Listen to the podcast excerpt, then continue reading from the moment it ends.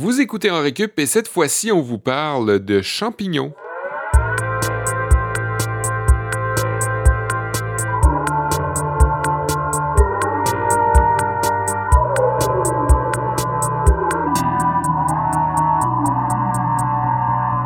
Bonjour à vous tous, bienvenue à ce nouvel épisode d'En Récup, un podcast de connaissances générales ludiques. Je pense que ce ouais. serait ça la description qu'on pourrait lui donner. Mon nom c'est Kevin Breton, je suis en compagnie comme à l'habitude d'Olivier Bradette. Salut Olivier. Bonjour. Et la voix que vous avez entendue en introduction, c'est celle de Sébastien, Seb qui a commencé le même En Récup. Hein. Au début il faisait juste la voix d'intro, puis là petit à petit il ouais, a commencé à faire des classes. Chroniques, puis là ouais. t'es... Hein? Started from the bottom, puis là t'es ici, comme dirait, comme dirait ouais. Drake. J'ai, comme dirait comme, Wayne Gretzky. Je commence comme à dire. Craindre pour ma place, là. Je sais pas pour toi, Cap, mais je pense que Seb a un plan. Ouais, Seb, c'est comme les petites éponges que quand on met dans l'eau, ça gonfle, ça gonfle, ça gonfle. Là, Kev, c'est, ouais, c'est, puis à un moment donné, il y en a plus d'eau. C'est vrai. Seb, c'est un champignon. Oh. On prend toute parasité, ben, toute parasité en récup. Hein. Merci, Oli, parce que je cherchais une manière de rediriger le navire vers la bonne direction. Tu l'avais, là. Vers mon sujet emmené pour nous présenter notre sujet de la semaine, les champignons. Demande spéciale de la maman de Seb.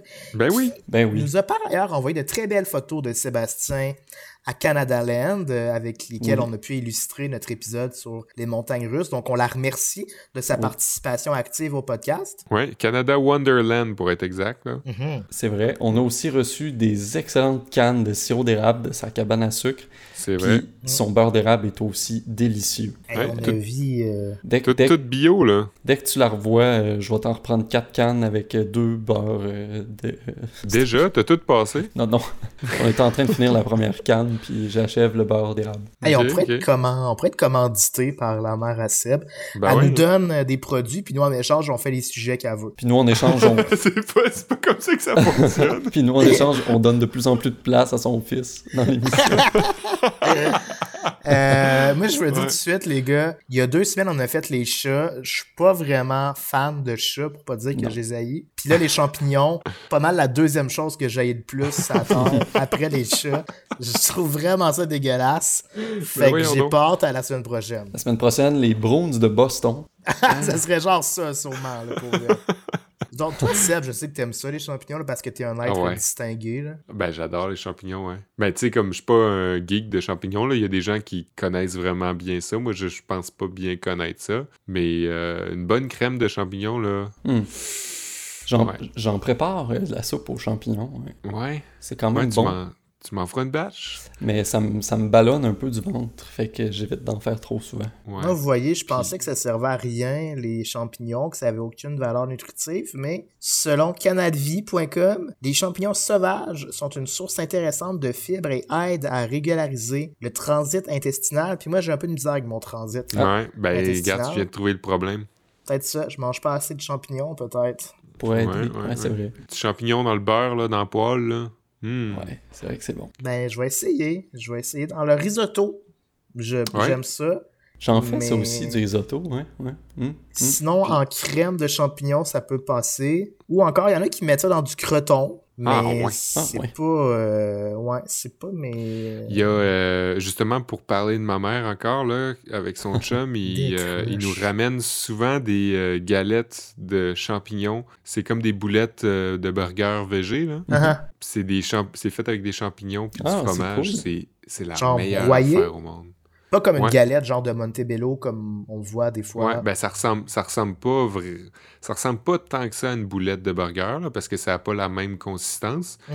mais ça va à la même place dans le burger. Puis c'est tellement bon grillé là, dans le poêle là, puis après ah, ça ouais. tu mets. Ouais, ok, ouais. ben on va en apprendre de tous les jours. D'ailleurs, Seb, aujourd'hui tu nous offres euh, un bien. cours inspiré de Ricardo, un cours de cuisine. Tu vas nous offrir tes meilleures recettes. Non, t'as mal entendu. Un cours de culture que ah. je vous offre.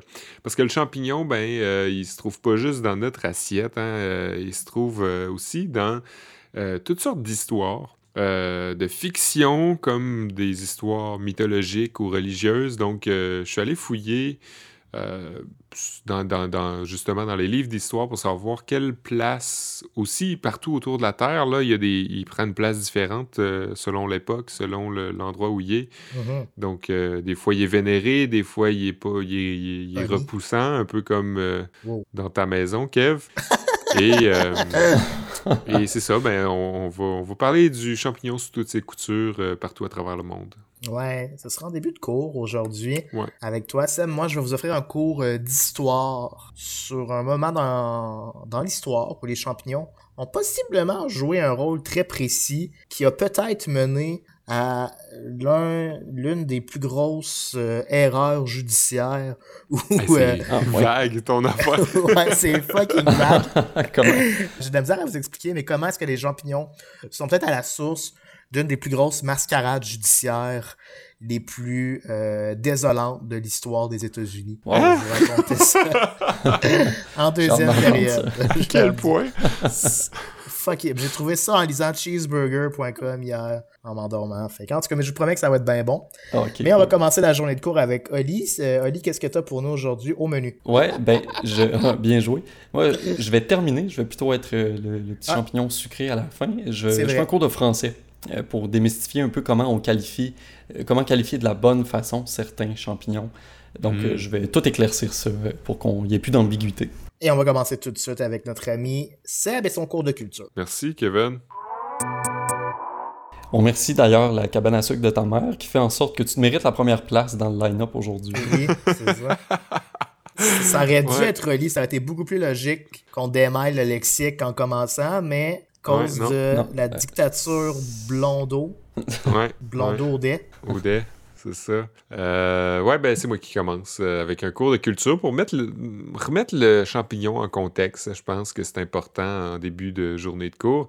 Le champignon qui s'est souvent retrouvé en milieu de, au milieu d'un récit de fiction, hein, que ce soit pour abriter les schtroumpfs ou mm-hmm. pour euh, changer le cours de la vie d'un protagoniste oui. quand il l'ingère. Mario, genre. Mario, ah, genre. Ouais. Toad. Probablement dû au fait que pendant très longtemps, et peut-être encore même aujourd'hui, on a attribué aux champignons un caractère magique. Mm-hmm. C'est justement fort probablement à cause des réels champignons magiques, là, les psychotropes hallucinogènes, qui auraient nourri les histoires mythologiques du passé et auraient fait croire à des phénomènes tantôt surnaturels, tantôt religieux. Et c'est pourquoi les champignons magiques ont leur place dans plusieurs mythologies du monde, partout à travers le globe, des peuples mayas jusqu'au peuple coréen, en passant par l'Europe et la Scandinavie et même l'Afrique. En Asie, par exemple, le champignon est symbole de longévité mmh. et par moments de fertilité et d'immortalité, là, tout dépendant des régions. On comprend le, le portrait et d'ailleurs, semblerait qu'on retrouve ce symbole-là dans la peinture chinoise à l'occasion euh, pour justement représenter le, l'immortalité. Au Nouvel An chinois aussi, on servirait des shiitake pour se souhaiter une longue vie. Et à une certaine époque, en Chine, euh, il était interdit aux simples villageois de manger des champignons ou de, de cueillir des champignons parce que c'était réservé, ou du moins un certain type de champignons, parce qu'il était réservé à la royauté, euh, puisqu'on on croyait qu'il euh, augmentait les, les chances de vivre. Ouais. Okay. Donc, ouais. euh, c'était... Euh, Et à cause du passé très religieux catho de l'Europe au Moyen Âge, les champignons sont associés à la mort et à la putréfaction en Europe plutôt qu'à euh, la longévité et à l'immortalité en Chine et en Asie en général. Ce sont les plus bas dans l'échelle des êtres euh, au Moyen Âge, considérés comme les excréments de la terre, diaboliques, démoniaques, et peu à peu dans les histoires, ils sont devenus des ingrédients de choix dans la confection d'élixirs chez les hérétiques et les adeptes de magie noire, hein, Olivier? C'est vrai. C'est, j'ai rien d'autre à ajouter. En Égypte ancienne, on interdisait aux gens de toucher aux champignons. C'était interdit, pas parce qu'on voulait les laisser pour la royauté dans ce cas-ci, mais il y avait vraiment une loi qui disait qu'on ne pouvait pas y toucher par respect pour la nature ou quelque chose du genre, parce qu'on respectait trop... Euh, on, on, on... Le fruit de dame nature. Oui, on vénérait mmh. ces, les champignons. Et c'est un peu comme ça, au fil de ces histoires à travers le monde, bon an, mal an, qu'on en est arrivé à créer un personnage du nom de Toad. Oui! Ah, c'est bien, ouais. Toad, qui, je l'aurais compris beaucoup plus tard dans ma jeunesse, c'est le mot euh, crapaud en anglais. Ouais. Moi aussi, je l'ai appris mais beaucoup trop tard. Mais c'est pas un crapaud pantoute, hein? C'est un petit gars avec un champignon sur la tête. Reste que euh, tout nous indique que son chapeau fongique rouge et blanc a la cote auprès des, utilis- des utilisateurs de la franchise Mario Bros parce que, ben, Toad est énormément populaire euh, selon plusieurs sondages que Nintendo World Report, rep, report ont fait. Ouais. C'est ça, Kev, qu'on dit? Report? Oui, demande à Kev. Oui, Report, ouais, okay. ouais. Merci, Kev. Pas, entre autres, euh, il serait le deuxième pilote le plus joué à Mario Kart, hmm. après Yoshi, ouais. et aussi le huitième des personnages de jeux vidéo les plus populaires au Japon. Quand même, euh, on, quand on sait euh, le nombre de personnages qui existent dans les jeux vidéo euh, et l'engouement, comme le, la culture du jeu vidéo au Japon aussi, donc c'est mm-hmm. quand même pas rien. T'avais quelque chose à ajouter, Kevin? Non, c'est juste que je suis en train de réfléchir que Toad, on, il est bien populaire dans Mario Kart, mais on le voit... On, il est-il apparu dans Super Smash Bros? Oui. On, euh, on peut-il jouer que oui. avec Super Smash ouais, Bros? Je, je pense qu'il est jouable dans ces jeux-là. Et dans, ouais. dans les premiers jeux de Mario, il apparaissait plus comme un personnage non-joueur, mettons, qui accompagnait ouais. la princesse euh, ouais. Peach, mais avant, c'était la princesse Toadstool, et qui était hein? une princesse qui vivait dans le Mushroom Kingdom, qui était comme... un monde ouais. des champignons, un royaume ouais. où les personnages étaient un peu tous comme Toad, dans le fond. Ouais, ok. Puis il y a pas de... La princesse Peach puis la princesse Toadstool, c'est pas la même. C'est... Je pense que c'est pas la même. Euh, si je me trompe, n'hésitez pas à nous écrire là, pour euh, spécifier, mais j'ai l'impression que Toadstool était là avant, ouais. et après il y a eu Peach. On oh, demande ouais. à Miguel Lachance de nous écrire. ouais. Sinon, après ça, si je continue mon petit périple euh, des œuvres fictionnelles, il y a Eleanor euh, Cameron qui a écrit euh, un livre de science-fiction pour enfants qui s'appelle « The Wonderful Flight to the Mushroom Planet mm-hmm. ». L'histoire de deux jeunes garçons conviés à construire une navette spatiale pour aller dans l'espace et aller secourir les habitants de la planète champignon, oh ben. avec seulement s'ils ont l'autorisation de leurs parents. Il euh, y a aussi The Voice in the Night de William Hope Hodgson et Horthouse euh, de Brian Aldiss, qui sont toutes deux des histoires littéraires où les champignons attaquent ou s'emparent des humains. Et là, je vous, je vous parle de ces trois histoires-là parce qu'ils proviennent du début des années mille neuf cents. Après ça, euh, ben, j'aurais pas pu vous faire un, un décompte là, parce qu'il y, y a trop d'histoires qui mettent en scène les champignons. Il euh, y a aussi, ben, on pense bien sûr à Alice au pays des merveilles, qui est peut-être l'œuvre littéraire la plus euh, euh, reprise euh, ou adaptée ou dont on s'est le plus inspiré pour faire d'autres œuvres. Euh, et qui, qui n'a, n'a jamais cessé d'inspirer ses lecteurs aussi, qui, dans le chapitre cinq, euh, dépeint Alice qui rencontre euh, une chenille, bien chill, qui fume des substances, et elle se fait dire que les champignons autour de son autour de, de, de deux autres sont magiques, et euh, si elle prend une bouchée de la partie en dessous, ben, elle va rapetisser, si elle prend mmh. une bouchée de la partie au-dessus, ben, elle va grandir comme un mmh. géant. Encore là, le champignon remplit son rôle euh, d'élément surnaturel. Là, ouais. Il est quand même encore dépeint comme un, comme un élément magique. Et c'est sûrement pas un hasard si l'interlocuteur fume des substances pendant ce temps-là. Hein? Donc, bref, je ferai pas le tour, euh, comme je viens de dire, de, de toutes les œuvres. C'est bien sûr... Mais on voit que dans, dans les cultures du monde et dans tout type de, d'œuvres fictionnelles, le champignon ne perd pas son caractère surnaturel. Euh, il est toujours présent quand on est dans la fiction, quand on est dans le, le, le surnaturel ou le religieux. Et tout ça est connecté et c'est sûrement euh, dû au, à ses antécédents. Qu'ils prennent le rôle du méchant ou du gentil, qu'il soit maléfique ou garant d'une longue vie fertile, ou qu'il abrite les schtroumpfs ou non. Hey, j'ai trouvé un peu d'infos sur la princesse Toadstool. Euh, j'étais, j'étais partiellement dans l'erreur. Euh, dans les versions japonaises des premiers jeux de Super Mario, la princesse s'appelait déjà la princesse Peach, mais c'est dans les versions euh, des États-Unis, des jeux euh, aux États-Unis, qu'on la nommait Toadstool. Et le nom a comme alterné comme ça entre les années quatre-vingt et quatre-vingt-dix, jusqu'à ce que dans Mario Kart soixante-quatre, le, le nom Peach demeure et Toadstool soit un peu écarté des versions euh, des États-Unis. Ouais, ouais. OK. Donc, voilà. Bon, hey, bon, bonne chance de régler.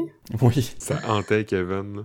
C'est ce qui met tellement bien la table pour mon cours d'histoire euh, aujourd'hui, puisque je vous transporte en mille six cent quatre-vingt-douze à Salem Village, au Massachusetts, pour revivre un des épisodes les plus euh, tristement célèbres de l'histoire américaine, le procès de Salem.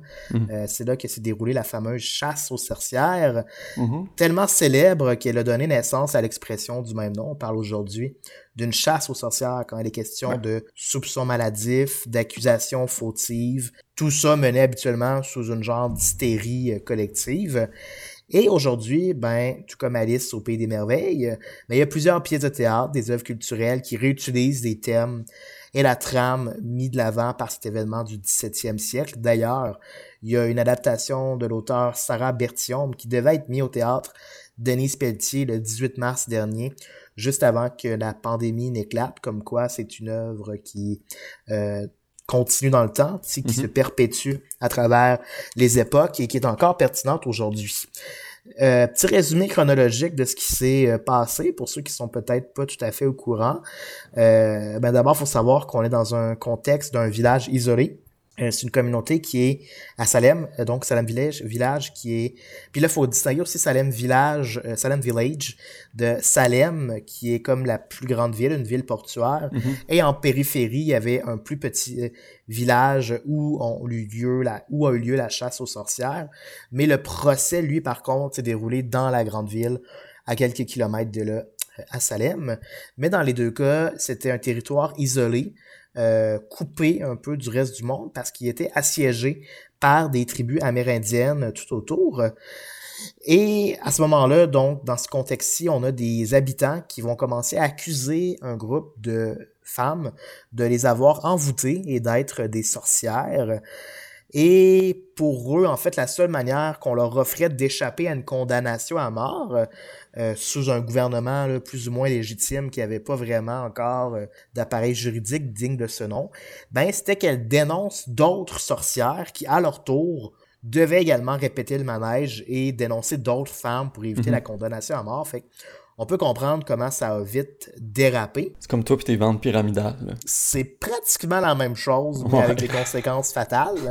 Comment on en est arrivé là? Ben, ça a commencé avec trois jeunes filles âgées entre neuf et douze ans qui ont tout bonnement, comme des jeunes filles qui s'ennuient, là, demandé à la servante de la maison, euh, qui était une Amérindienne, de lire dans l'avenir parce qu'ils pensaient qu'elle elle avait des pouvoirs pour lire dans l'avenir. Et peu après, elles ont commencé à Euh, avoir un comportement un peu étrange. Elles ressentaient des picotements sous la peau, des sensations de brûlure. Elles étaient soudainement sujettes à faire des crises. Elles mettaient des bruits suspects. Elles convulsaient. Elles vomissaient. Bref, ça faisait un petit peu comme la petite fille dans l'exorciste. Et même que l'un des médecins qu'on a dépêché sur place pour examiner les jeunes filles a conclu que ben ça devait être l'œuvre de Satan lui-même. Et là, donc, on a pris les trois jeunes filles et on les a obligées à dénoncer qui les avaient envoûtées, et de peur d'admettre qu'elles avaient eux-mêmes, volontairement, s'étaient eux-mêmes intéressées aux incantations divines, elles ont accusé la servante et deux autres paysannes, et c'est un petit peu comme ça que ça a commencé, que tout a déboulé. Aujourd'hui, euh, si on, parce qu'on s'est intéressé plusieurs fois à ce qui s'est passé au procès de Salem dans l'histoire euh, américaine. Là, c'est un événement, euh, disons, euh, marquant dans, dans l'histoire du pays. Et quand on a regardé avec la loupe de la science moderne ce qui s'est passé, ben, on peut conclure que c'était probablement pas Satan qui était derrière les crises des jeunes filles, puis que c'était probablement plus causé par des causes, soit euh, l'épilepsie ou encore des effets de la maladie de Lyme déjà, ou des conséquences d'abus psychologiques ou de traumatismes reliés à l'enfance. Sauf que ça explique quand même pas pourquoi est-ce que la panique euh, s'est généralisée à travers la population euh, au complet, parce que c'était vraiment une genre d'hystérie collective là, qui s'était prise du village. Mm-hmm. Mm-hmm. Euh, une explication populaire qu'on entend souvent, c'est l'extrémisme religieux, là, comme quoi euh, n'importe ouais. quelle petite communauté isolée, euh, dans un moment de peur, va s'affoler et va s'en remettre à la religion, surtout à cette époque-là, et ça fait boule de neige. Mais il y a une autre explication qui se trouvait peut-être sous les pieds des villageois, dans leur cours d'eau et dans leur bédon, qui aurait pu déclencher tout ça. Les champignons magiques de Salem, en fait, mm-hmm. en dix-neuf cent soixante-seize, il y a un chercheur qui a démontré que ce bref mais intense épisode de folie dont a souffert la population était peut-être causé par une maladie qu'on appelle aujourd'hui l'ergotisme. Euh, en fond, c'est un genre de un fungus. Là, je ne sais pas en français si ça se traduit euh, fungus, mais un euh, champignon, ouais. bref. Euh, qui va... euh... Peut-être ouais. que dans ton cours, on va l'apprendre un peu tantôt, Oli. Mais euh, bref, c'est un genre de champignon qui va se former sur le seigle, surtout après des hivers rigoureux et des printemps humides. Et je là, pense qu'on dit un, un fongi ou un fongi. Un fongi, bref, ouais, je veux dire champignon pour ouais. les besoins de la cause aujourd'hui. Oui, ça marche. Ouais. Qui s'était formé sur le seigle. Et comme je disais, c'est surtout lors des printemps humides. Et c'est exactement un printemps humide qu'on a connu à Salem, après avoir examiné les conditions météorologiques de l'époque, juste avant les événements de la chasse aux sorcières. Euh, ça se manifestait sur le pain comme des genres de grains décolorés, euh, foncés. Ça n'avait pas un goût particulier, puis il est possible que les citoyens insouciants, en fait, les mangeaient sans trop se poser de questions. Et les effets de cette maladie-là, ben, des convulsions, des spasmes musculaires, des mm-hmm. hallucinations et des sensations de picotement sous la peau, un peu comme le rapportaient euh, les jeunes filles. Euh, et ce serait logique que ce soit d'abord des jeunes entre neuf et douze ans qui aient été victimes des premiers symptômes, puisqu'ils avaient un système immunitaire euh, un peu plus faible. Il y aurait peut-être les premiers à en ressentir les symptômes. Et les membres du clergé, eux qui étaient plus riches, pouvaient se permettre de consommer du pain fait de blé et non de seigle, ça coûtait un petit peu plus cher, mmh. et étaient donc épargnés par la malédiction de Satan, comme toute bonne, comme la, toute la logique de Dieu le voudrait, oui, tout ça. Comme ceux qui venaient se réfugier dans l'Église quelques semaines parce qu'ils semblaient être sous l'emprise du diable lui-même. Une fois à l'Église, comme ils mangeaient du blé et non plus du seigle, ouais. leurs symptômes disparaissaient. Donc ça aussi, ça correspond. C'est une théorie, en fait, ça, parce que bon, les chercheurs et les historiens ne s'entendent pas savoir si ça tient complètement la route. En fait, on, plusieurs croient qu'on a d'abord assisté à un phénomène social. Le dérapage à Salem, c'était plus un phénomène communautaire, social, qu'un phénomène médical. Mais n'empêche que le champignon a probablement quand même joué un certain rôle, peut-être celui d'éléments déclencheurs pour les quelques premiers villageois. Et ensuite, ben, l'effet d'entraînement de masse, de la dispute sociale, de la paranoïa, le contexte religieux. Il y avait aussi beaucoup de jalousie entre les villages de, entre les villages de Salem et la ville de Salem à ce moment-ci. aurait probablement exacerbé euh, les tensions. Mais n'empêche, moi, je vous dis, si vous allez faire une petite visite à Salem, au Massachusetts, prenez pas de chance, puis apportez vos propres sandwichs. Hey, je fais juste une petite parenthèse. Kev, je pense à deux, trois reprises te, te parler d'Amérindiens. Mmh. Euh, par contre, ce serait préférable d'éviter ce terme-là. Ce serait mieux de, de parler d'Autochtones. C'est vrai. Première Nation plus at large. Amérindien est plus péjoratif. C'est moins... Euh, bon, merci de me rappeler à l'ordre, euh, hey, prof Bradette. Vous, vous l'échappez aujourd'hui, les gars. Là, je suis tout en train de repasser en arrêt de vous autres. C'est pour ça que t'es là. Exactement. Sabi est là pour sa mère, mais toi, t'es là pour... pour les bonnes raisons. Non, non, ça m'arrive aussi de me tromper, puis euh, on, on fait du mieux qu'on peut. Ça fait que si je dis on, des conneries dans ce cours-là... On te le dit pas, par exemple, dans ce temps-là, parce qu'on a peur de toi. Ouais, c'est ça. Régime de la peur, même ça marche. ben, euh, ouais, petit cours de français pour finir ça. Euh, inquiétez-vous pas, là, ce sera pas euh, des participes passés, ça va être euh, autre chose. Je partais de la réflexion, je me disais, OK, je suis jamais vraiment allé cueillir des champignons en forêt, à part qu'à l'épicerie, dans une barquette suremballée. Euh, mmh. Donc, je me disais, en situation de survie en forêt, je serais, je serais mal pris devant un champignon à tenter de l'identifier puis d'en déduire les propriétés. Si je me demanderais, ben, est-ce que c'est un bolet? Est-ce que c'est un cep? Est-ce que c'est une morille? Est-ce que c'est une pleurote? C'est à peu près les seuls que je connais. Je, je sais pas si je suis taqué. Le shiitake. Le shiitake, ouais, qui en est un autre non. aussi. Monsieur Shitaouk. Euh, ouais. Je pense qu'on serait, on serait ouais. deux à, à être un peu dans la marde dans le forum. Compte pas sur moi, c'est clair. Moi, c'est sûr, je suis déjà rendu au hammer, puis euh, ouais, je me ça. mets la face d'un patate. Fait que, ouais, tu sais, sans être capable de l'identifier, je me, de, je devrais ensuite me demander, évidemment, ben, est-ce que c'est un champignon qui est dangereux à ma consommation? Et là, ben, je resterais probablement assis sur du lichen, à observer mon champignon entre mes doigts, puis à me creuser la tête pour trouver ensuite la réponse à la question, sans doute la plus cruciale à ma survie dans cette situation-là. Est-ce qu'il faut dire un champignon vénéneux ou un champignon venimeux? Alors, c'est, c'est là-dessus que va porter mon cours de français aujourd'hui. Ah. Ces deux adjectifs, d'abord, qui sont assez mêlants parce qu'ils qualifient des êtres vivants qui ont la capacité d'empoisonner d'autres êtres vivants par des substances chimiques. Les organismes vénéneux et venimeux sont donc tous les deux toxiques, c'est-à-dire qu'ils vous envoient chier quand vous les headshotez à Call of Duty. Et selon et le... Ouais, c'est niché, ça.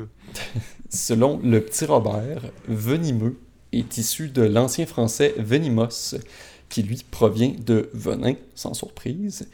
Et le nom venin provient de l'ancien français venim, qui se prononce probablement venin, mais avec un M à la fin, qui tient, lui, comme origine le mot latin venenum, qui signifie drogue, poison ou filtre, avec un P H, euh, dans le sens de breuvage magique. Il y avait comme un sens un peu... Ok, je pensais que tu disais avec un P H... Euh, avec un P H neutre. Non, non, c'est ça. C'est un peu euh, un sens un peu euh, mystique, là, un peu surnaturel qu'on, qu'on conférait à, à ce ouais. sens-là, à ce mot-là. Vénéneux, ensuite, euh, ben, c'est apparu dans le vocabulaire un peu plus tard, là, à peu près vers les années mille quatre cents mille cinq cents, et ça vient du latin veden- venenosus, qui veut dire « qui empoisonne ». Veneno- ouais. Venenosus est dérivé de « venenum », ce qui nous montre que les deux mots ont les mêmes origines. Et c'est pour ça que leur sens est un peu mélangeant, euh, ça se superpose un peu. Euh, ça veut quand même pourtant pas dire qu'ils sont des synonymes, comme on va le voir dans notre cours. Venimeux, ça qualifie un organisme qui possède des glandes qui sécrètent le venin. On distingue deux types d'organismes venimeux. Il y a les actifs et les passifs. Et à votre avis, qu'est-ce que c'est, en fait, les actifs et les passifs? Euh, les actifs, ça doit être comme les serpents qui te, qui te mordent puis qui mm-hmm. t'enveniment. Ouais, OK. Euh, puis les passifs. Puis les passifs, ça doit être, mettons, quand tu te, tu te promènes, puis genre t'accroches quelque chose, puis ça te ça empoisonne. Ouais, ben c'est, euh, c'est une très bonne réponse, Seb. C'est pas mal ça, en fait. Les organismes actifs ont, euh, un, un, on pourrait appeler ça un organe d'injection, qui leur permet d'injecter activement euh, leur venin dans leur victime, ou encore même de le projeter. Euh, ça arrive des fois. Et cet organe-là est appelé l'appareil in- inoculateur. On peut penser, ben, comme tu le disais là, à des serpents comme le cobra royal qui injecte le venin avec ses, ses, ses crocs, ou encore aux scorpions puis leur dard. Ça, ça ah fait ouais. partie des organismes actifs, euh, venimeux actifs. Pour ce qui est des passifs, on devine qu'ils possèdent seulement une glande de sécrétion, mais pas d'organe qui injecte le venin. Et là, on pourrait penser, euh, vous vous rappelez peut-être, là, des, vous avez sûrement déjà vu des images de grenouilles avec des couleurs flash. Là. Ouais. Ah ouais. Il euh, y a une grenouille d'un jaune doré euh, qui est très populaire, euh, qui, qui est très répandue en Colombie, qui s'appelle la Philobathes terribilis. Ben, oui. Même le nom latin de la grenouille n'en revient pas de à quel point elle est dangereuse, cette grenouille. Philobathes. La, et la peau de ces grenouilles-là, en fait, c'est ce qui contient les, les toxines. Euh, cette grenouille-là, particulièrement, contient de la batracotoxine, qui est une des substances les plus toxiques qui existent. Et il s'agit simplement d'un mécanisme d'autodéfense, ce qui veut dire qu'une grenouille comme celle-là ne fera pas nécessairement exprès de venir vous toucher pour vous empoisonner, uh-huh. mais qui s'y frotte, s'y pique, comme on dit, il faut faire attention de ne pas toucher à ces grenouilles-là. Un simple contact avec le doigt peut vraiment être dommageable pour votre santé. Ouais. Fucker le pH bien raide. C'est ça. Avec ces quelques exemples-là, on a peut-être un petit indice pour répondre à notre question initiale. Donc, je passe au terme vénéneux. Vénéneux qui qualifie un organisme qui contient naturellement des produits toxiques. C'est souvent un mécanisme de défense, là aussi, où un champignon, par exemple, concentre des toxines dans ses tissus et ça, ça favorise sa reproduction, dans le sens où euh, ça va dissuader les animaux de le consommer. Et j'ai écouté une chronique euh, sur le sujet euh, dans la très cool émission Les années-lumières de Radio-Canada. C'est mm-hmm. passé en ondes le cinq mai deux mille dix-neuf. Euh, vous pouvez toujours aller écouter l'audiophile si ça vous intéresse. Ça explique bien le phénomène. Donc, en empoisonnant la fine bouche qui se nourrit du champignon, ben, celui-ci dissuade les animaux de le consommer. Et là, donc, au fil du temps, par l'évolution, les organismes les plus toxiques, euh, c'est eux qui sont arrivés à repousser leurs prédateurs, puis qui ont survécu, qui ont amené cette adaptation-là. On a donc notre réponse, les gars. Les champignons sont vénéneux, ils sont pas venimeux. Il y a certains animaux, euh, contrairement à nous, les humains, qui sont immunisés aux végétaux ou aux champignons vénéneux, puis qui peuvent les consommer sans problème. Puis bien souvent, ces animaux-là deviennent eux-mêmes vénéneux, étant donné que les toxines absorbées se concentrent dans leur propre tissu. Ah ouais, ouais c'est, c'est vraiment cool. C'est comme un peu le flamant rose qui tient sa couleur de toutes les crevettes qu'il ingère dans son alimentation. Ben, il y a des oiseaux qui, sans même posséder de glandes à venin, sont vénéneux, étant donné leur alimentation, puis qui vont avoir le même effet d'empoisonnement chez un prédateur comme l'humain qui le consommerait. Ça, ça fait un spell dévastateur. Ouais, c'est comme un spell passif, genre par consommation. Ouais, mais qui percole. Ouais, ouais, par, ouais un spell par percolation, ouais. Vous me le dites, hein, si je chute trop, hein. Puis pour vrai, il euh, y a des champignons vénéneux au Québec qui sont mortels, pas à peu près, qu'il faut absolument éviter de manger. Je vous en nomme quelques-uns euh, de la liste. Il y a l'amanite vireuse, qui est probablement le plus répandu. Il y a aussi la galérine marginée. Il y a les lépiotes, les gyromitres, les cortinaires, entre autres. Là, c'est fait que là, ça, je prends ça en note, puis là, si je vais marcher dans, dans la forêt, ça va tout tu, être écrit tu en dessous. Tu checkes les panneaux là. Sur les arbres, là. On sait que okay. Dans la forêt, il y a toujours un panneau au-dessus des champignons. Ouais, mais il y a des applications ça. Pour ça. Je suis sûr qu'il y a une application pour ça. Ça se peut, ça se peut. Ben, il y a c'est sûrement sûr, une application de mycologie hein, qui vous permettrait de reconnaître euh, un champignon. Ça peut être euh, franchement utile. Et ben, là, c'est ma, ça. Ma, excuse-moi, Ali, vas-y, je te vas-y. coupe. Je, ma mère, la raison, ah. une des raisons pourquoi je pense qu'elle proposait ce sujet-là, c'était qu'il n'y a pas si longtemps que ça, elle est allée en cueillir des, euh, des champignons, puis elle est allée apporter ça à un gars qui checkait pour eux autres. Okay, fait ouais. que là, dans le fond, tu, tu passes la journée, tu cueilles des, des champignons, tu te fies à ce que tu penses que, qui est bon. Après ça, tu vas montrer ça à un, un monsieur, puis il dit « Ouais, non, ça, ça c'est pas bon, ça c'est bon, ça c'est pas bon. » Puis là, bien évidemment, faut pas que tu mélanges tous tes champignons ensemble. Ouais. Faut que tu sépares chaque champignon. Pas que tu mettes tous tes champignons dans le même panier. Le, le ouais, monsieur, il prend une croquée de chacun. Ah, ça, c'est pas bon. Ah, ça, c'est pas bon. Ça, c'est bon. C'est comme le goûteur dans Astérix, genre. Ouais. ouais. Ouais, le goûteur du ah, ouais, c'est, ah, non, mais c'est quand même cool, puis ça vous assure après ça d'avoir... Euh, ouais, d'être safe. Euh, d'être à, safe, avec ce que vous ouais, ouais, ouais. ouais. Ah, ben cool. Ouais, ouais. Je savais pas que ça existait. Ben, c'est ça, dans le fond, si notre épisode vous donne envie d'aller cueillir des champignons dans le bois... Documentez-vous avant d'y aller, hein, le, le, le fameux « faites vos recherches ». Et surtout, ben, cueillez pas n'importe quel champignon que vous trouvez, même s'ils sont bien jolis. Prenez juste ceux que vous êtes certain d'avoir bien identifiés, ou si vous avez un monsieur dans le rang qui vous permet de, de les identifier ouais. après coup. Ouais. Sinon, ben, vous risquez des conséquences euh, sévères. Là. La plus commune de, des conséquences qui suit un empoisonnement avec un champignon vénéneux, c'est le syndrome phalloïdien, qui est très sournois, très dangereux, étant donné qu'il se déclenche plusieurs heures après l'ingestion d'un champignon vénéneux. C'est un syndrome qui s'attaque violemment au foie et qui provoque son dysfonctionnement et même son arrêt complet. Et s'il n'est pas traité à temps, la seule façon de s'en sortir vivant, c'est d'avoir une transplantation. On s'entend que c'est pas le traitement le plus facile ni le plus rapide à avoir. Ce syndrome-là est la principale cause de décès suite à l'ingestion d'un champignon vénéneux. Puis en Europe, ça consiste entre quatre-vingt-dix et quatre-vingt-quinze pour cent des morts par ingestion de champignons euh, mauvais pour la santé. Donc pour ma part, je vais m'abstenir de goûter à quelconque champignon trouvé en forêt. Puis je vais me contenter de ceux à l'épicerie. Mais euh, come on, euh, une euh, membrane aussi imposante en plastique dans l'emballage, je pense pas que ce soit nécessaire à l'épicerie par contre. Éditorial. Hey, tout le temps dans l'éditorial, Oli. Ouais, je suis fier de lui. Ben, c'est ce qui fait, c'est ce qui met fin à cet excellent épisode consacré aux champignons. Rare, euh, je sais pas si c'est un rare épisode culinaire. En récup, on a fait de salade, on a fait de soupe. Euh, salade? On n'a pas fait de salade, finalement. Je pense pas on n'a pas fait de salade, encore. non, non, c'est le centième. T'as brûlé le punch! Ah, c'est brûlé ça. Le punch. Allez, là, on n'aura pas le choix de changer. Qu'est-ce qui est... Ah, ouais, ben on a ouais, pris de salade pour la centième, Kevin. Ça ne marchera plus. Je suis vraiment désolé, les gars. Je suis vraiment désolé. Kevin. Mais, euh, hey, je réalisais que cet épisode-ci, qu'on enregistre euh, il y a quelques semaines, et si vous nous écoutez à C I S M, va être diffusé le quatre novembre. Ouais. Et donc, c'est donc dire que partout les médias vont parler abondamment de l'élection américaine oui. et ouais. du nouveau président. Et là, puis nous, on parle de Toad. Ah ouais, ouais c'est drôle. C'est ça. Je suis très fier qu'on ait pendant une heure parlé de Toad, des princesses ouais. de Salem, qu'on ait distingué venim- venimeux et vénéneux. Il y a plein de ouais. double sens, là. Ouais, c'est ouais. ça. Je sais pas. Tirez-en vos propres conclusions. Puis c'est... Ouais, c'est ça, hein. Là, on... Tu sais, on, on le sait pas, hein. C'est peut-être derrière nous tout ça, mais mmh. peut-être, peut-être, que qu'on pas, est toutes morts. Peut-être que pas non plus. Peut-être qu'on est toutes morts. Au moment de diffuser ça. Ouais. Ok, ben merci beaucoup euh, pour vos cours de culture euh, et de français et pour mon cours d'histoire qui était pas piqué des verres. C'est bien le fun. On remercie C F R T, Canal M, C I S M... Et euh, ben, tous les gens qui nous écoutent, spécialement merci à Michel qui nous a mm-hmm. proposé ce thème aujourd'hui. Fait ouais, que vous voyez, Michel. Ça fait pas mal proposer des thèmes. Nous, on le prend, on fait de quoi de cool avec, puis on vous l'offre après. Envoyez-nous du sirop aussi.